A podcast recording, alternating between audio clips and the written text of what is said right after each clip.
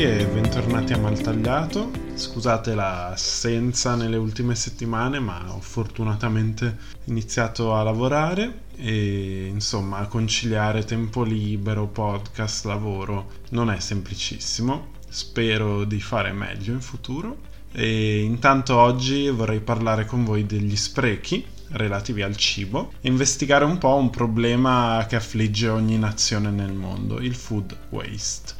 Infatti, oltre un terzo del cibo prodotto nel mondo viene buttato ogni giorno e di questa cifra più della metà degli sprechi vengono prodotti a livello del consumo individuale, quindi quando il cibo è nelle nostre mani, rendendolo di fatto uno degli argomenti sui quali abbiamo più responsabilità, ma anche più potere di cambiare le cose. Tutto ciò senza dimenticarci però che il 26% degli sprechi proviene invece da servizi di ristorazione ed il 13% dai rivenditori come supermercati, fruttivendoli, ortofrutta, eccetera.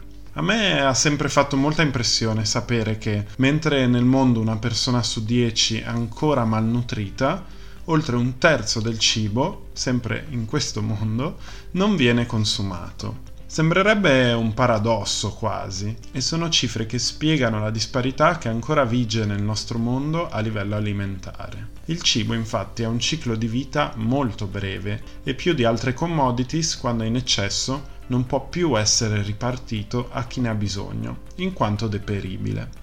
Tutto ciò alimenta situazioni illogiche. In tanti paesi, che hanno percentuali di popolazione malnutrita molto alta, da brividi quasi, si esportano alimenti per paesi come il nostro. Pensiamo semplicemente alla bustina di zucchero che utilizziamo per il nostro caffè. Raramente una persona usa una bustina. La maggior parte delle volte se ne usa mezza ed è già tanto. E proprio lo zucchero è un alimento che potrebbe fare la differenza in contesti come il Brasile o il Bangladesh dove la maggior parte dei bambini è malnutrita. Quello stesso zucchero che invece viene mandato a noi e che noi sprechiamo.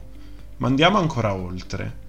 Servirebbero davvero le piantagioni di canna da zucchero o barbabietola che sia se non fosse richiesto da paesi come il nostro?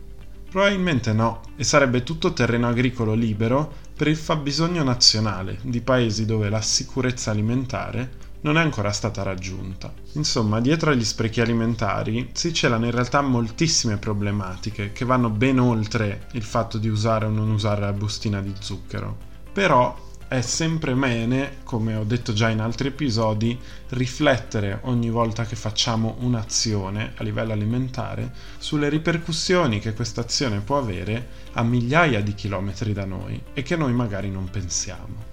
Un'altra tematica che incentiva la creazione di rifiuti quasi è quella delle norme igienico-sanitarie, che ogni tanto sono un po' troppo stringenti e delle quali ci fidiamo ciecamente.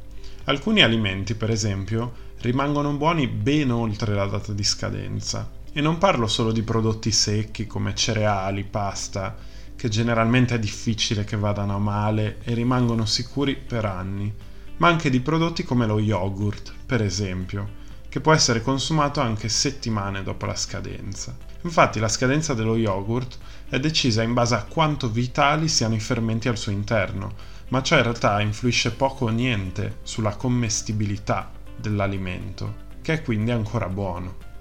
Detto ciò però, sullo spreco a livello individuale c'è poco altro che vi posso raccontare.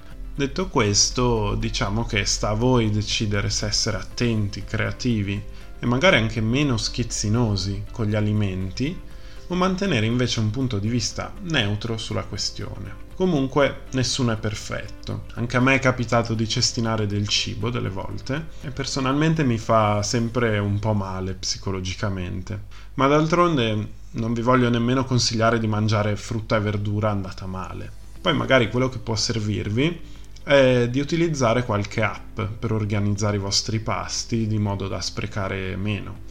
Le app che vi avvisano quando un alimento sta per scadere, ce ne sono molte, o app come Too Good To Go o Babaco, dove si prendono a prezzo scontato le rimanenze della ristorazione e della grande distribuzione.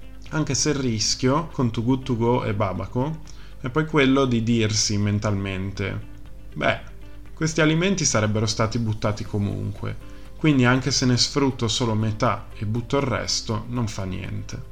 Sbagliatissimo invece, visto che molto spesso il cibo raccolto da queste app fa parte di quell'insieme di alimenti che venivano donati a onlus o no profit.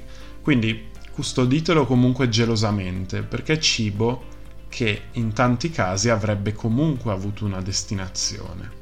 Passando invece allo spreco alimentare di tipo agricolo, la cosiddetta food loss, quando cercate le statistiche a riguardo, cioè tutto ciò che viene buttato prima di raggiungere i supermercati, ci sono delle notizie interessanti in una ricerca condotta dal Politecnico della California, che ha evidenziato come il cibo distribuito in contenitori usa e getta arrivasse già danneggiato ai centri di distribuzione in 9 casi su 100, cifra che sale invece al 12% quando i contenitori usa e getta arrivano nei negozi.